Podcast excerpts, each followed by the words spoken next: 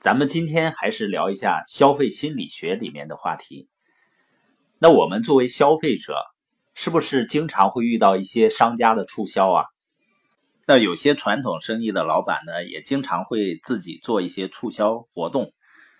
比如说，你要卖一个一千块钱的锅，为了促进销量呢，你打算送一个价值五十块钱的勺子给客户。那一般老板就满心以为呢，客户会很感激，并且会大大增加这个锅的销量。可是发现呢，大家并不在意。为什么会这样呢？是因为我送的太少吗？其实也不一定，你送的可能并不少，只是让用户感觉太少了。因为在客户的心里面呢，一千块钱送五十块钱的，那也就是百分之五。那算什么呢？你觉得很心疼了，他觉得你没诚意。这是因为消费者心目中啊有一个非常重要的价值判断逻辑，我们把这个叫做比例偏见。那有的商家怎么解决这个问题呢？他呢把卖一千块钱的锅给你送五十块钱的勺子呢改成卖一千块钱的锅。然后你加一块钱可以换购价值五十块钱的勺子，这样呢就把消费者的关注点呢从一千比五十百分之五的这样的赠品，转换成呢五十比一，就是花一块钱能得到五十块钱的东西，所以消费者呢就觉得太合适了。关于比例偏见呢，再比如。你在一个商店呢，看了一个电子表，这个电子表呢一百块钱，你正准备下手呢，旁边一个人告诉你啊，就是离这儿有十分钟路程的一个商场，也卖同样的电子表，但是呢现在是优惠，只卖六十块钱。那对于你来说，如果需要走十分钟的路程，你会不会去另外一个商场去买呢？那多数的人很可能会选择去那个商场去买，因为呢，你会感觉省了将近一半啊。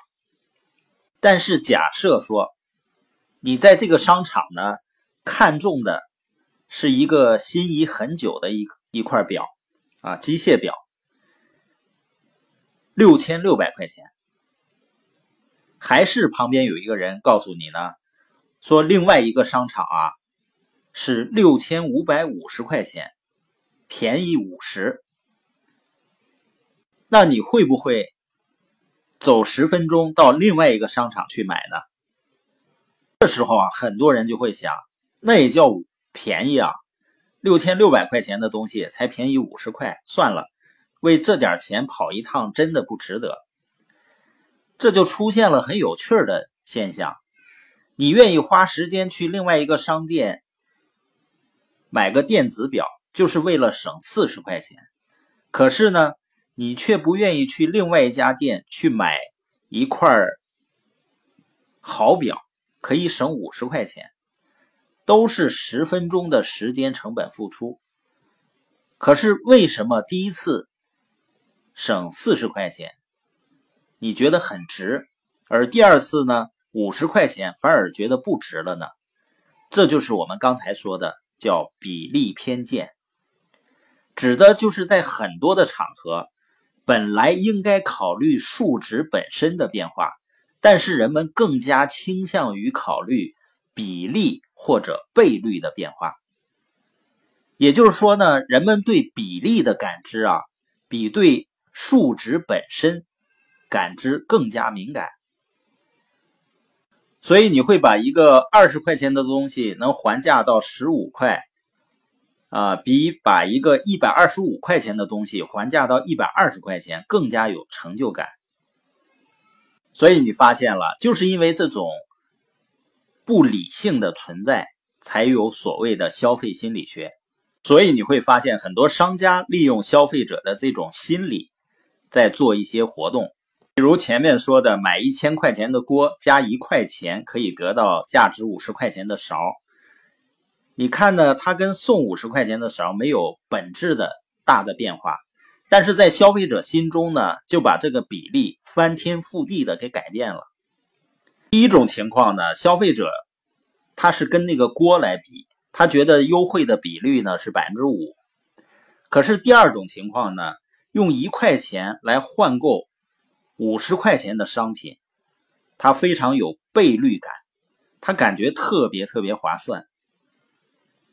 这时候你就明白了，为什么很多商场都非常热衷于搞换购的活动，它其实就是抓住了我们这种消费心理。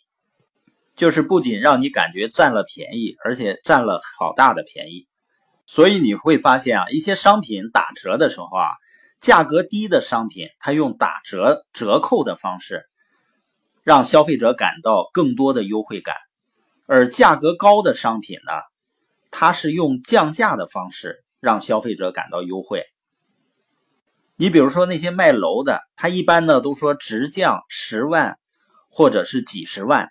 他没有说呢打了多少折，实际上呢你算下来，因为楼的总价比较多，他要说折扣呢可能才打了零点几折，包括一些家电销售的时候促销的时候，他都不会说折扣比例，而说直降几千，所以他用数值的方式让消费者感到优惠的力度很大，也就是说呢。在价格低的时候要讲比例，价格高的时候呢要讲数值。那我们了解了消费心理学呢，就是如果你是商家呢，你就知道如何能让消费者更大的感知到你的价值。如果我们作为消费者呢，你就会知道企业到底为什么会这么做。